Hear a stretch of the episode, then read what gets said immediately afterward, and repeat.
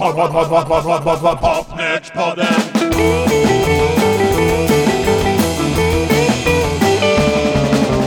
Pod, pod, pod, pod, pod, pod, pod, pod, Popnördspodden!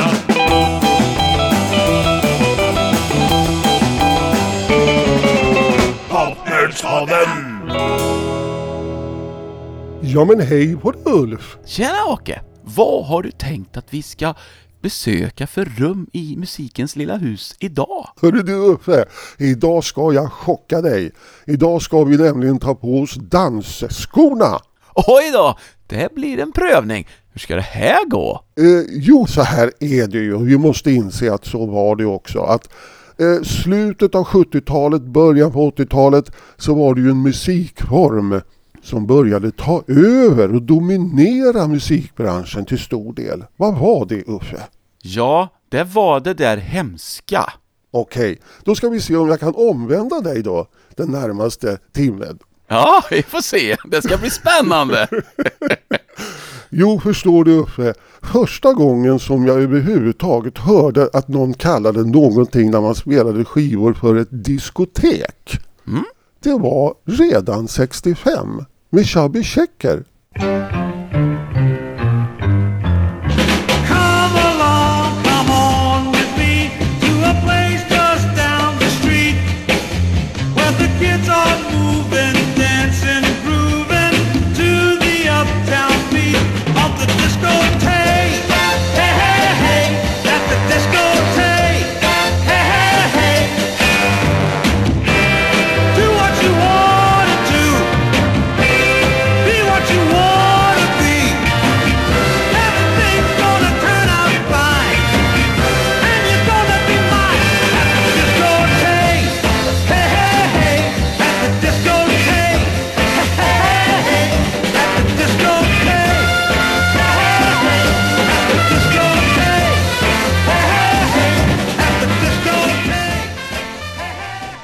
The disco Duffe. Ja, det intressanta med det här, det är ju att det här var B-sidan till Do the Freddy. Ja, så det är alltså både forntid och nutid i ett.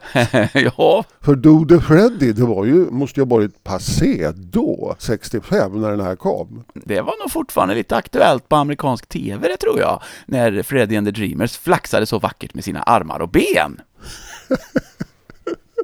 Ja, det var en vacker dans.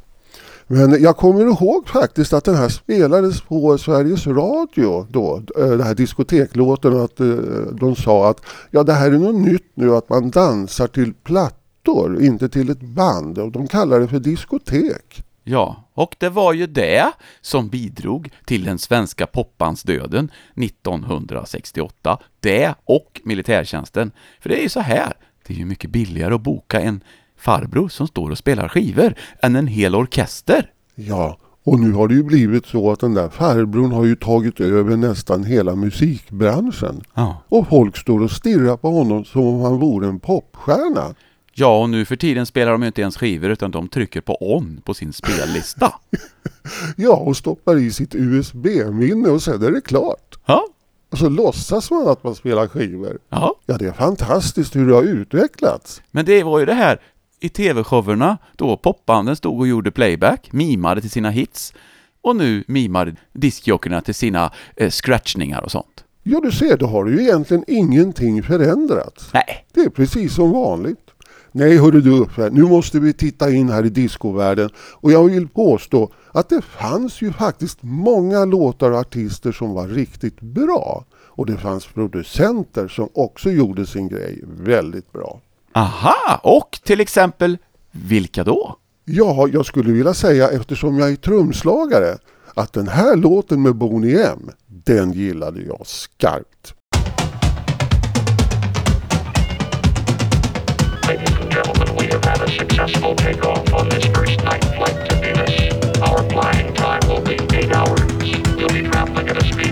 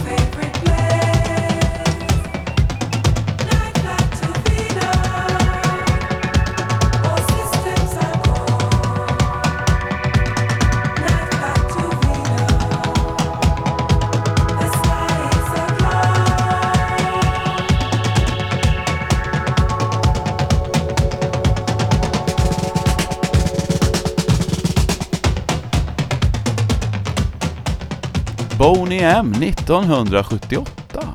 Och du vet väl Åke, att det var ju en svensk med här, här också. Jajamän, han spelade ju gitarr. Mats Björklund, som vi har spelat när vi var i Hälsingland, för han var ju med i Daytrippers från Bergvik. Och nu är han med här och gör världssuccé. Men skälet till att jag gillar den här var säkert att egentligen låter det ju som en gammal Sandy Nelson-låt. Ja, typ faktiskt. Och jag känner igen det här trummandet på Nightlight från Venus, från dina trumsolon. Ja, jag är avslöjad. Jag är inspirerad av Kit Horsey hette han ja. Jajamän, det stämmer. Han som trummade på de här Musicland-plattorna Ja. och Frank Farian var ju producent här då. Ja, det här, jag tycker, jag gillar det här. Ja, och robotrösten i början, han hette Bill Swisher. Det är ju bra att veta. Och att just på den här låten så var det inte Liz Mitchell som sjöng, utan Marcia Barrett. Du vet allt Uffe, ingen kommer undan dig. Men då har vi ju klivit in i, i diskons eh, scenet kan man nästan säga, för det här är ju 78 Ja, som den här kom. Men det började ju då lite tidigare med att det började smådiskas lite grann, men fortfarande hade de inte riktigt hittat sin profilering och var ganska snäll. okej. Så att eh, om vi lyssnar in här, Silver Convention till exempel.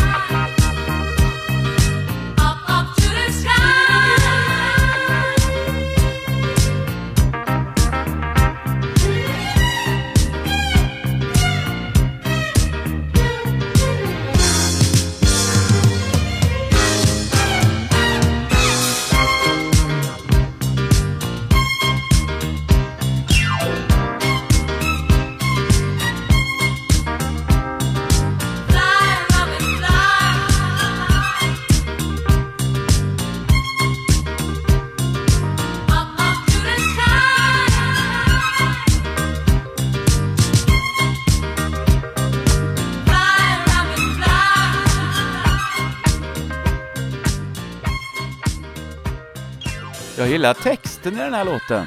Sex olika ord på hela låten. Visst är det fantastiskt? Men det viktiga var ju att man skulle dansa till den. Ja. Och det här är ju europeisk disco. Den är ju ganska annorlunda mot den amerikanska. Den har ju mycket mer själ, den amerikanska skulle jag vilja säga. Och det är väl för att du hittar lite jazzrock-influenser lite här och var.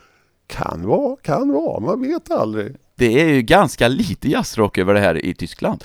Men jag vet ju att Silver Convention, det är ju producenten Sylvester Levey. Alltså, han kallas för Silver. Och sen så hade han en polare, Mikael Kunze, och de, det var en studiegrupp, och sen så hyrde de in studiosångerskor. Och sen då, när det gick bra, så tog de lite snygga fotomodeller, Penny McLean och eh, eh, hennes kompisar Ramona Wolf och Linda G. Thompson, som fick bli Silver Convention, fast det ju kanske inte var så ofta som de sjöng på skivorna. Men de var snygga i alla fall. Och Penny McLean gjorde sen en egen karriär ju, med Lady Bump. Just det! Hon gick ju som tåget där, Penny Märklin som vi sa då. Okej, men Europa, de hade ju också sina pionjärer Mm. som verkligen förändrade hur man gjorde musik. Ja, Och nu är det ju så fantastiskt att den största av dessa pionjärer, han har ju fått berätta sin egen historia på en platta som ett annat band har gjort, nämligen Daft Punk.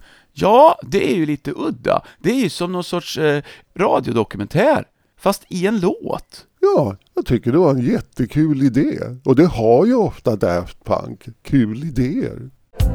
At that time in Germany, in 69, 70, they had already discotheques. So I would take my car, would go to a discotheque, sing maybe 30 minutes. I think I had about seven, eight songs. I wanted to do an album with the sounds of the 50s, the sounds of the 60s, of the 70s, and then have a sound of the future. And I said, wait a second, I know the synthesizer. Why don't I use the synthesizer, which is the sound of the future? And I didn't have any idea what to do, but I knew I needed a click. So we put a click on the 24 track, which then was synced to the Moog modular. I knew that could be a sound of the future, but I didn't realize how much the impact would be. Bye.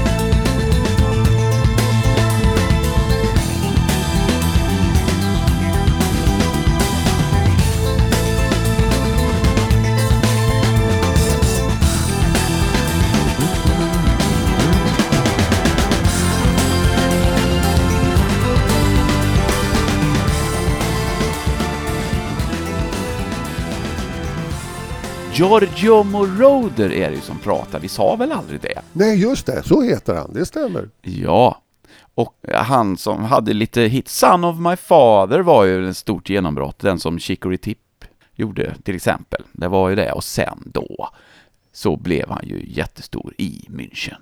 Ja, och han skapade ett helt nytt sound.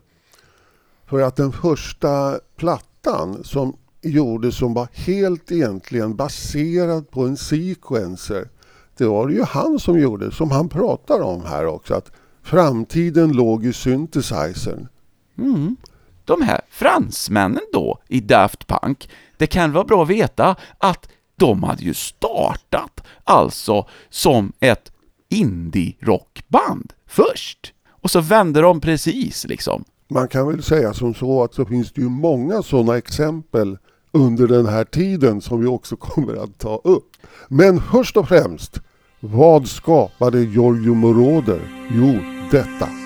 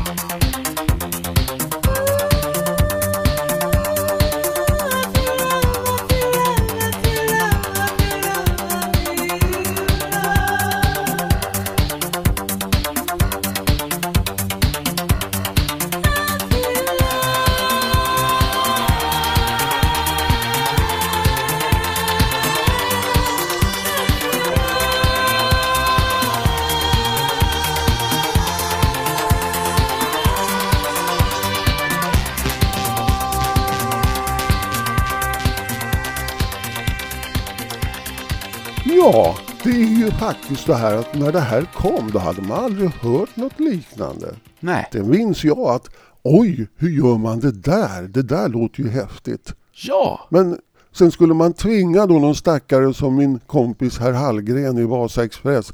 Kan du låta som en sequencer Hallgren?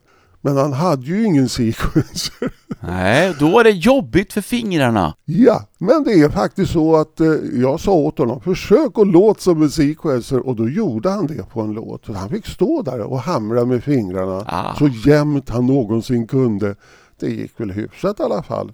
Vi ska väl nämna också att det här var ju naturligtvis Donna Summer som då gjorde I Feel Love från hennes femte LP I Remember Yesterday från 1977. Det som kanske inte alla vet om henne, alltså hon är från Boston från början, hette LaDonna Gaines och flyttade till New York och gick med i ett psykedeliskt bluesrockband 1967 som hette Black Crow. Inte Black Crows som var populära på 90-talet, utan Black Crow. Men det slog aldrig för dem och istället hamnade hon i Tyskland året därpå i musikalen Hair. Tillsammans med en kompis till oss. Ja, Uncle Bill Örström. Ja. Ja, det är rätt cool faktiskt. Och sen så var Donna även med i Gospel och Showboat. Sen så flyttade hon till Wien och började sjunga med alltså folkoperan i Wien. Och det är ju lite udda. Och så gifte hon sig med en österrikare som heter Helmut Sommer. Så att det var ju liksom inget artistnamn här, Donna Summer. Och hon ändrade stavningen då. Men hon var alltså gift med en österrikare som hette Sommer i efternamn. Det är härligt. Nu vet vi allt om Donna Summer. Ja, vi ska ju leta lite till då. Jo, för hennes stora hit då, genombrottet från 1975. Det som var lite cool med den låten, det var ju att det blev en superhit som var 17 minuter lång. Ja, också en föraning om 12-tumsmixarna. Just det, Love to Love You Baby. Då med Donna Summer, Giorgio Moroder och så Pete Belott. Det var ju liksom en liten gäng där som hade väldigt stora framgångar en tid. Det är alltså lite genomgående här i starten som Fly Robin Fly och eh, de låtarna vi nu har nämnt och spelat att det inte är mycket till text. Det är en rad och den sjunger man om och om igen. Ja, Många blev desperata och tänkte oj, här gäller det att hänga med. Det är ungefär som när Hollis klädde sig i kaftan när det var Flower Power-tider. Så nu skulle ju varenda grupp nästan hänga på. Som ABBA gjorde och Kiss gjorde och, och de här.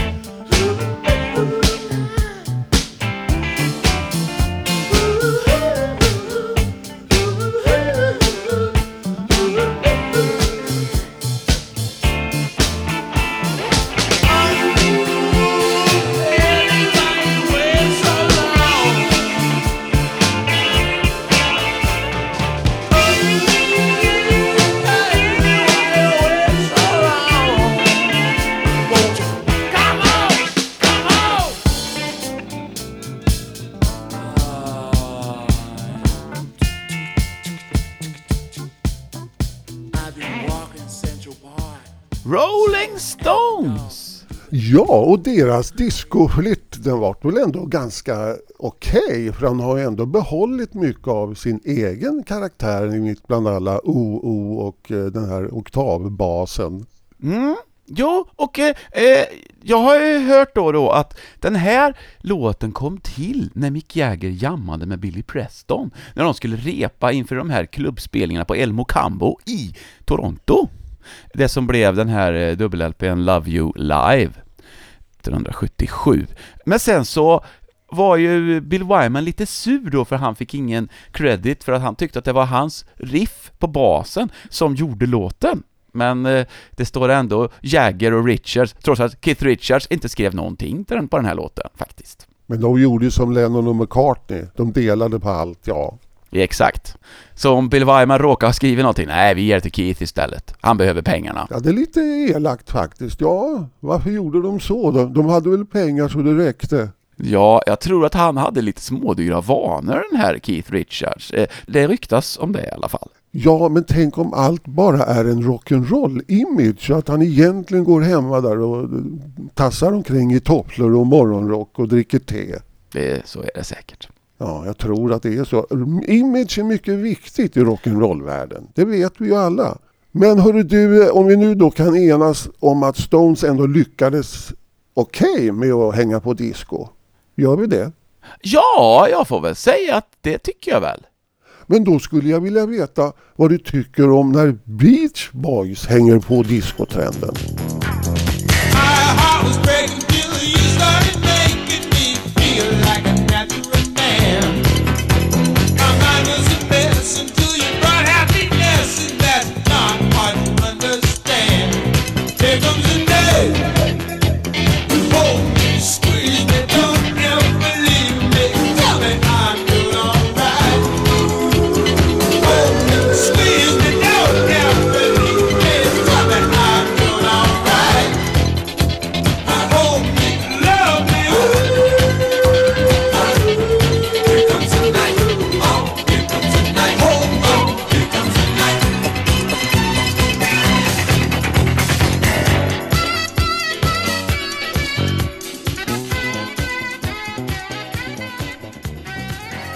Jag tror svaret är nej, det gick inget vidare. Nej, jag får nog hålla med där. Att, nej, den här vart inte lika lyckad som Stones. Den här är ju dessutom 10 minuter lång. Ja, och eh, dessutom så hade de ju redan gjort den här 1967 på LPn Wild Honey. Ja, man undrar varför valde de just den låten bland alla sina topplåtar. Det är inte en av de bästa. Here comes the night. Nej, den var inte ens bra då. Nej, det var ingen höjdare ens då, nej. Och ändå tog de den. Ja, Det här är 1979 på LA, men det stod inte för Los Angeles just på den här skivan, för det betyder Light Album. Så då skulle de köra lite mjuk och fin disco, men det var det inte ens det. Nej, den här underkänner vi upp, va? Jag tror det, att det får vi nog enas om. Ja, det smärtar mig eftersom jag är ett stort Beach Boys-fan. Men jag måste nog säga att de kunde nog ha undvikit detta. Men hörru du, eh, Saturday Night Fever, det var ju nästan kulmen på det här. Ja, Med Bee Gees och, och alla de artisterna och Travolta. En bra film. ja men det var ju allting, Tavares och sånt där som var med på den där skivan. Ja. Men då blir det ju så här att Bee symboliserar ju mycket av den här eran också. Och då blir det ju väldigt lätt och roligt att man skojar med dem. and thank you meaningless songs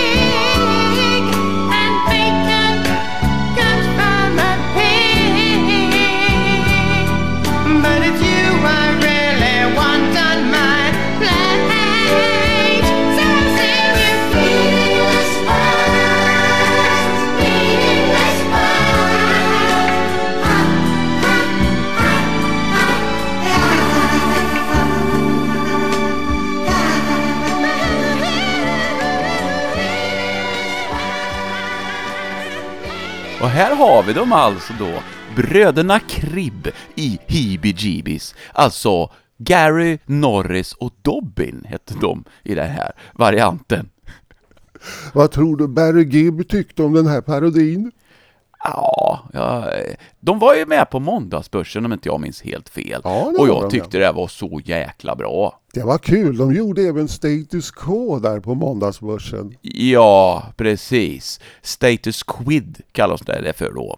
Men det som är roligt då att en av killarna här i Heebie Jeebies, alltså Angus Dayton, han har ju skrivit en av de roligaste böckerna om rockmusik. Han har ju skrivit ett lexikon som heter The. Uncyclopedia, inte en cyclopedia utan Uncyclopedia av rock. Den har inte jag läst. Den är jätterolig och inte ett ord är sant. Allting Aha. är vinklat likadant ungefär som det här, deras parodier på Bee Gees. Men hela rockhistorien är väldigt rolig, faktiskt. En bok från 1987, om jag inte minns fel. Ska man leta upp om man snubblar förbi den på något engelskt antikvariat. Ja, jag har inte ens sett den förut. Jag känner inte igen omslaget som du visade mig här nu. Men helt fantastisk. Bra! Och det var alltså Angus Dayton i The Heebie Jeebies som var med och skrev den. Eh, När något blir väldigt populärt så är det ju också bra att man eh, hånar lite grann och skojar med och skämtar om och som ju Hibby Jibis gjorde här. Och en som gillar att göra sånt, han heter ju Frank.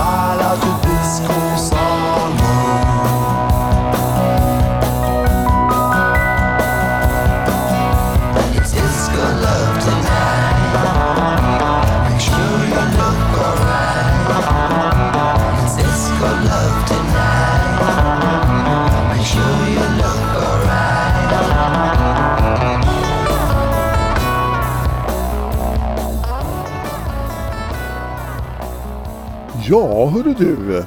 Frank Zappa, Disco Boy från Suit Allures. Ja, från 1976. Och tittar man då på vissa, eller på de som var med och spelade på den här skivan, det är faktiskt så att Roy Estrada är med och spelar bas från gamla Mothers of Invention. Han fick komma tillbaka men han är väl inte med på hela skivan va? Nej, men tydligen ska han vara med på den här låten. Och sen är det en märklig grej. Kapten Bifart har fått credit för munspel, men jag hör inget munspel på den här låten. Det var något underfundigt där kanske. Men jag vet att Patrick O'Hearn, han är i alla fall på omslaget. Mm. Men han ska nog inte vara med på den här låten. Jag kommer ihåg att Patrick O'Hearn, han var på Montmartre när vi lirade där med Egba. Aha! Och han var så väldigt spelsugen. Han stod där. Får jag lira, får jag lira, får jag lira? Så vi lät han komma upp och lira då lite grann. Så vart han väl nöjd. Körde han något disco då? Ja, det var inget disco den gången. Då var det jazzrock, vill jag lova. Aha!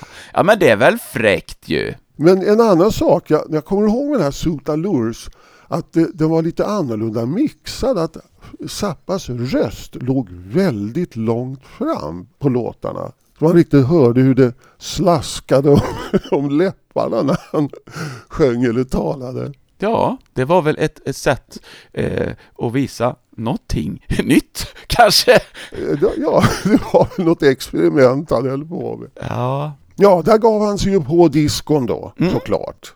Han gjorde ju även det med, eh, vad hette den då? han fick ju en disco-hit med Bobby Brown sen. Ja, och han hade ju en låt till ju som handlade om det här Dancing Fool, ja. Ja, just det. Mm. Så han, han gav sig på de där stackarna.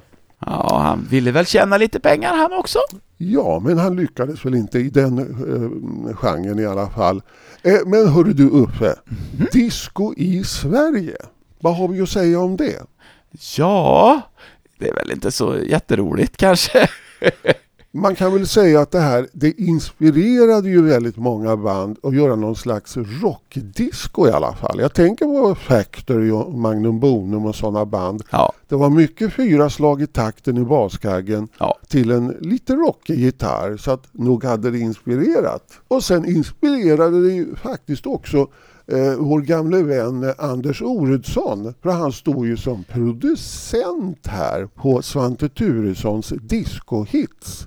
Ja, som har det fina namnet Svenska versioner av aktuella discohits. Det tycker jag är en trevlig albumtitel. Ja, det låter lite K-Tell om det. Ja, typ. Det här är 1978 på Philips. Ja, och man kan säga att eh, nog är det inspirerat av eh, Bee Gees för att sex låtar på skivan är Barry Gibb-låtar. Men inte den här. Den kommer från ett annat håll. Nu ska Svante få sjunga en Earth, Wind and Fire-låt.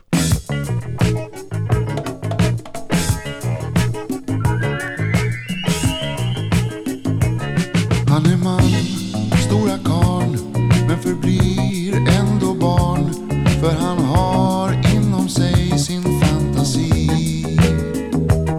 Universum är hans och han tar varje chans att bli fri genom sin fantasi. Han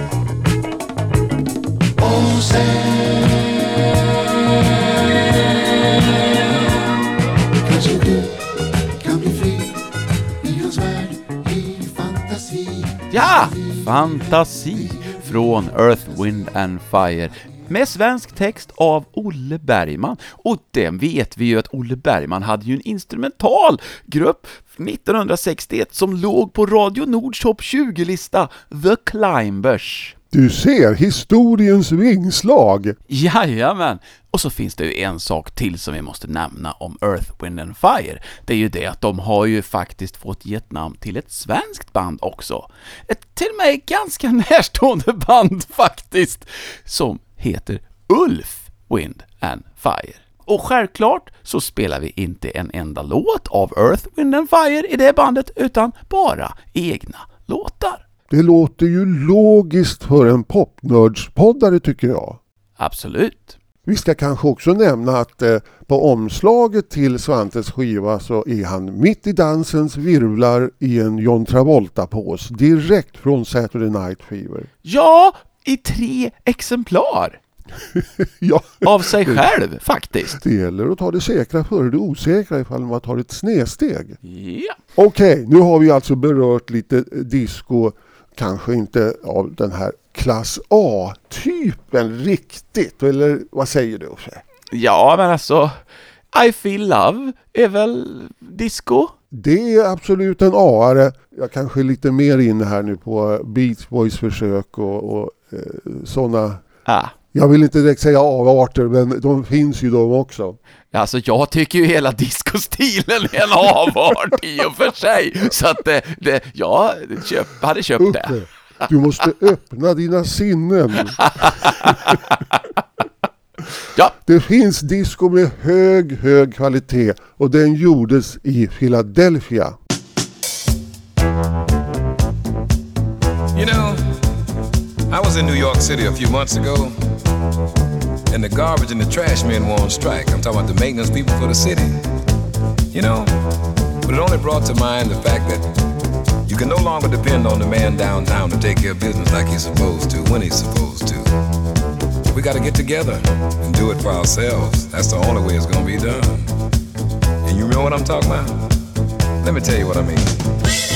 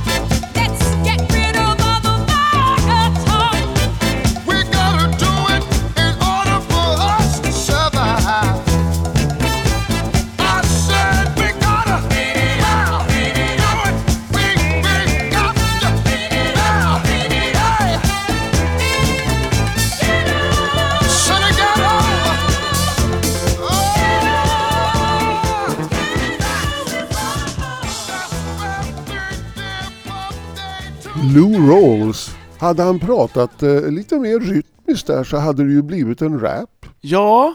Så det var Lou Rawls här då som dolde sig bakom namnet Philadelphia International All Stars. Ja, det var ju egentligen i stort sett alla som låg på skivbolaget som var med på den här. Det var i alla fall idén och tanken med det hela. Och producenterna då, som ju liksom styrde och ställde med rejält stadiga händer, det var Kenny Gamble och Leon Huff.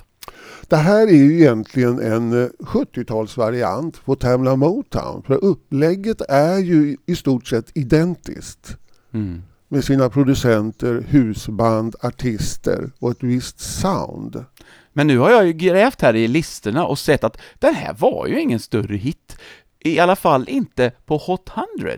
Vet du vad den nådde för placering den här låten? Det vet jag inte. Har vi någonsin brytt oss om listplaceringar?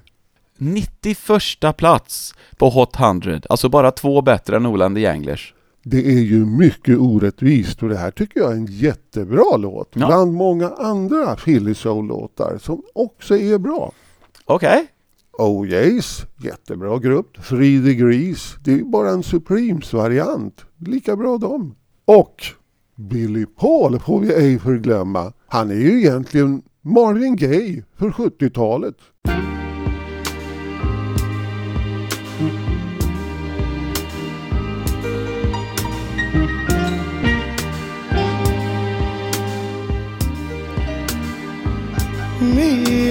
Mrs. Jones.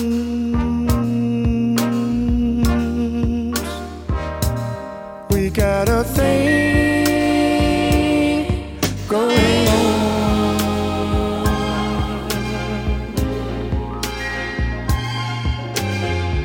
We both know that it's wrong, but it's much too strong to let it go.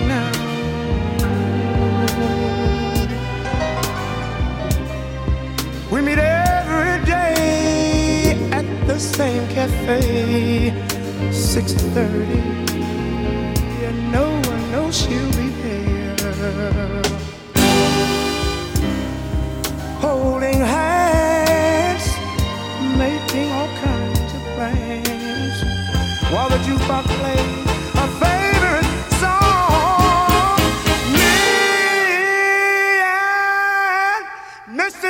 Mrs. Jones, Mrs. Jones, Mrs. Jones, Mrs. Jones. We got a thing going Men du, Åke, är inte det här en låt som passar bättre för pardans än disco? Jo, jag ville visa hur mångfacetterade de var där i Philadelphia. Det var inte bara fyra slag i takten. De kunde även göra vackra ballader, som den här. Ah, alltså Billy Paul, han har ju faktiskt en lite halvintressant historia. Han hette ju Paul Williams, men det var ju redan upptaget utav flera andra, så då fick han bli Billy Paul istället. När han var 16, då var han uppvärmare åt Charlie Parker. Ja, han är ju egentligen en gammal jazzsångare. Ja, och 1957 var det dags att göra lumpen. Då blev han stationerad i Tyskland och strax efteråt så kom det en annan kille på samma pluton, eller vad det nu var. Elvis Presley. det var tungt. Så han gjorde lumpen med Elvis, och så då, då var de några där som ville starta ett band, så de skulle slippa och ha för jobbigt med militärgöra, om man säger det, och istället spela musik. Men Elvis ville inte vara med, för Elvis han körde jeep åt den överste som styrde det här, så Elvis var en sorts malaj då antagligen. Men så han blev aldrig med i det här bandet som Billy Paul startade. Men Billy sa det att han såg allt Elvis stryka omkring där. Aha.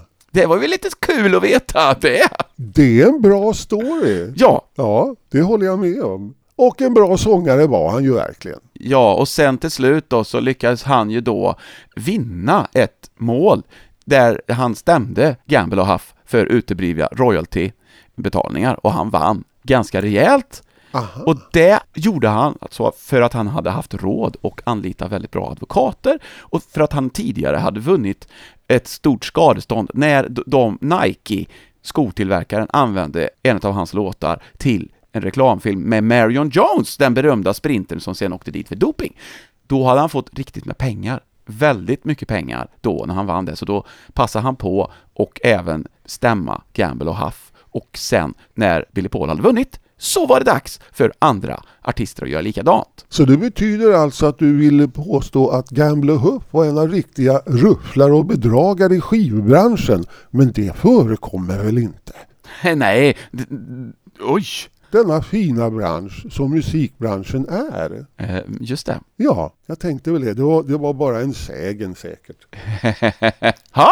Ja, då har vi ju nosat lite på den amerikanska biten här. Vi måste ju tillbaka till Europa för där tog man ut svängarna ordentligt. Okej. Man kunde till exempel göra, ja vad sägs om säckpipedisco Uffe?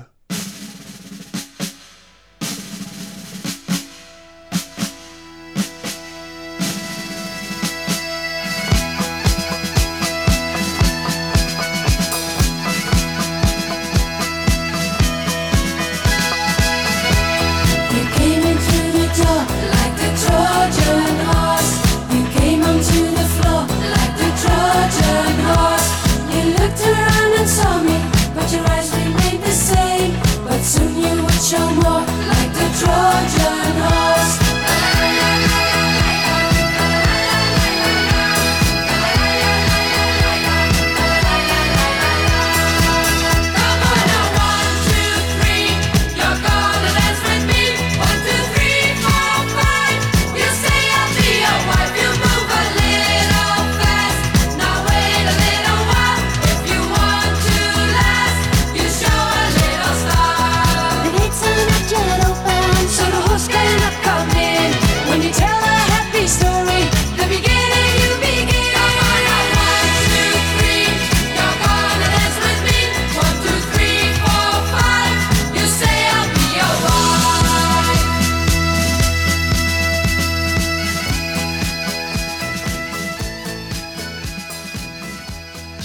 Säckpipedisco Uffe. Tror att det finns någon framtid i det? I love it. Vad härligt att höra. För det var ju så att det här var gruppen Love från Holland. Ja. L-U-V. Och eh, den här låten var etta i Holland, Belgien och Danmark. Och skapades av producenten Hans van Hemert, som ju faktiskt hade varit inblandad i lite grupper som jag kanske gillar lite bättre, som Q65, Motions och Groep 1850, innan han fick jättestor framgång med Mouth och McNeil i Eurovisionsschlagerfestivalen. Det gäller att hänga med sin samtid Uffe. Ja, ja, säckpipedisco, det köper jag. Bra eh, som idé och allting. Eh, kanske ganska kortlivad genre, kan man väl säga. Men eh, det var väldigt härligt att de gjorde ett försök. Jag tycker det kan vara roligt när man gör sådana här udda saker. Och därför kommer vi nu in på tysk ölhävar ompa ompa disco. Jaha! Fast de är ju från Holland också. Men det är ju väldigt mycket tysk ölhävar över låten. Och dessutom samma producent, Hans van Hemert. Du ser, det är en man med visioner. Han är som gjord för Melodifestivalen. Härligt. Och här kommer Doris D and the Pins.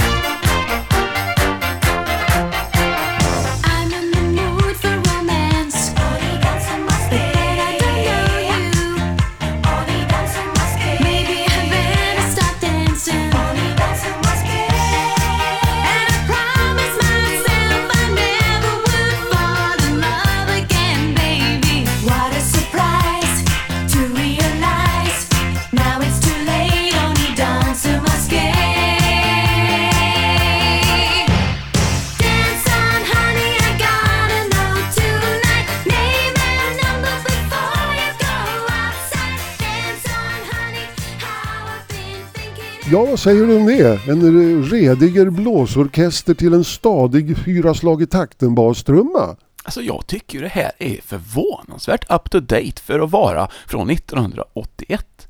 Jag menar, jag mm, tycker nog att det här skulle ju faktiskt kunna vara en nyproducerad mellolåt inriktad för dagispubliken. Det var ju alltså då Doris D and the Pins, och det var ett gäng dansare i den holländska eh, musik-tv-programmet eh, Top Pop. Och de här snygga tjejerna som dansar, de skulle naturligtvis få göra skivor också. Och så blev det. En av dem då, hon hette Debbie Jenner och då blev hon Doris D. En rolig grej med henne, det var det att när den här amerikanska discogruppen Lips Incorporated var i Tyskland för att uppträda i musikladen med sin superhit Funky Town, då kunde de inte skicka sångerskan Cynthia Johnson. Då fick den här Debbie Jenner vara med och mima i hennes ställe. Det är ju roligt. Ja, det var väl kanske så att Doris D and the Pins, de medverkade inte ens på skivan de gjorde själva under eget namn. Det var väl kanske några andra studiosångerskor som gjorde det. Ja, jag tror att det var Debbie Jenner som sjöng, för att det är ju ganska dålig sång. Låter som en dansare som sjunger. Och hon var ju inte holländare, hon var från England, den tjejen. Okej, men de dansade väldigt bra, för det ser man på videon till låten. Oj, oj, oj vad det sparkas med benen, rakt upp i luften bara. Ja, men det här är ju då den europeiska varianten som ju ibland blev på det här sättet. Lite, om vi säger annorlunda. Man har tagit bort själva själen så att säga och ersatt med någonting annat då. Ölhävning eller säckpipor eller någonting lokalt. Så jag tycker att vi ska ta, vi tar något amerikanskt själfyllt igen.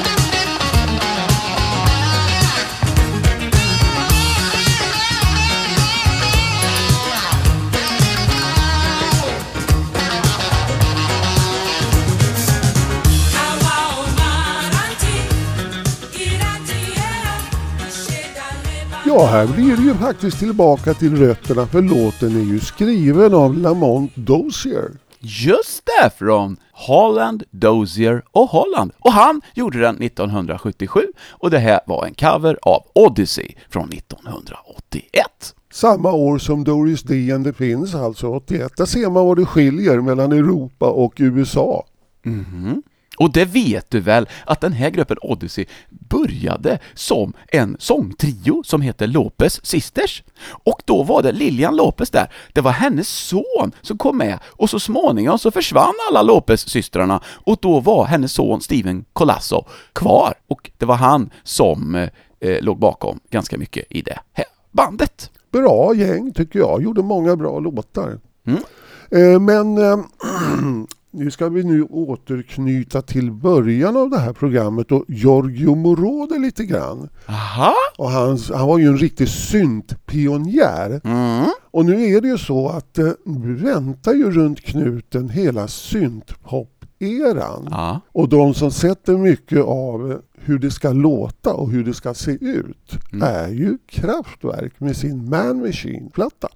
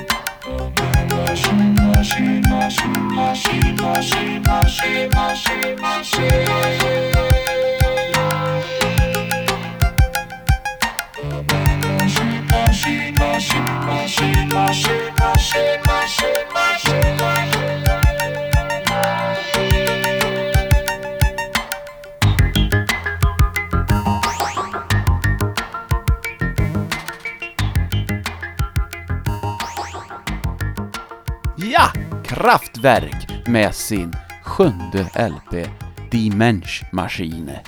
Eller Man Machine som den hette i andra länder. Den mest kända låten var väl ändå The Robots på den här skivan, tror jag. The Model var ju också en eh, välkänd melodi. Ja. Men de började ju som ett tämligen flummigt band innan de blev syntpopsmästarna. Ja, man kan kolla in Beat Club när de gör Rückstoß Gondoliere från 1970. Det är roligt. Det är helt annorlunda kan man säga. Ja, på den här tiden, då var det då, kan man säga, kanske den klassiska uppsättningen med Ralf Hütter, Florian Schneider och så två stycken trummisar, elektroniska trummisar, Karl Bartos och Wolfgang Flyr. De var ju på Cirkus för några år sedan och lirade där tre kvällar i rad. Så, och jag var och tittade på dem. Men jag tycker det är ändå fascinerande det här att de gör ju ingenting själva egentligen. De står vid varsin laptop hela konserten och rör knappt på sig. Eh, och det är inga robotar som står där. de kommer fram i slutet. Men eh, ändå är det bra, underhållande och kul att se. Hur lyckas de få till det? Okej, de visar lite filmer och så, men det är ju fascinerande musik. Vad säger du Uffe? Är du en syntpoppare? Ja, Jag vet inte, jag var ju på konsert med Pet Shop Boys i somras och jag gick därifrån. Jag tyckte det var, det var, det var mer som en sorts filmförevisning. Eh, och så var det två gubbar i konstiga hattar som stod och tryckte på någon laptop och det var inte så mycket för mig faktiskt. Du ser, vi ser på det på två olika sätt. Ja, det var i och för sig en annan orkester, men de försökte ju ha lite show också, men nej, nej, nej. Grejen kanske är då att Pet Shop Boys försöker göra någon show av två gubbar som står på en scen. Men Kraftwerk gör inte det alls. De struntar i det totalt. Ja. De bygger på den här imagen av att vara en maskinell människa ännu mer. Det är väl det det går ut på helt enkelt. Ja, det är väl det. Men de har ju lyckats med det de gör. Uppe, då har väl jag gått igenom eh, den härliga tiden när diskon rådde på vår planet. Men vad blir det nästa gång? Jo, då blir det ganska lite disco. Vi ska återvända till Östergötlands 60-tal och nu ska vi gå ett steg till in i obskuriteten. Vi ska ägna ett helt program åt det mytomspunna skivbolaget LDR i Linköping. Där var det så här att de tryckte upp lackskivor, så kallade acetat.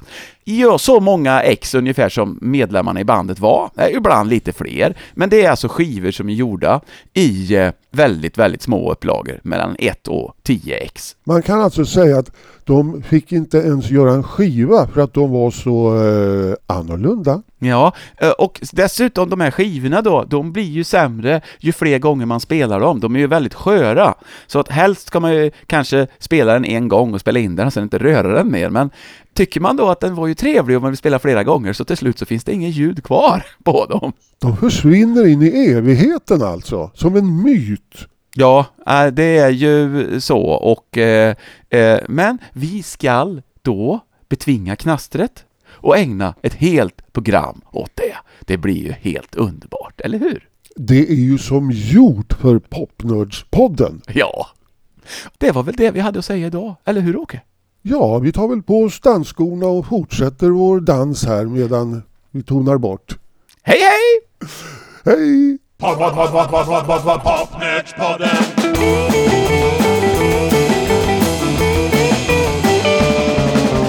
Pod, pod, pod, pod, pod, pod, pod, pod, Popnördspodden.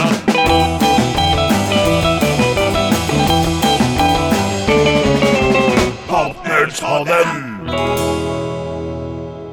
Du har lyssnat på Popnördspodden, ett program med Ulf Henningsson och Åke Eriksson.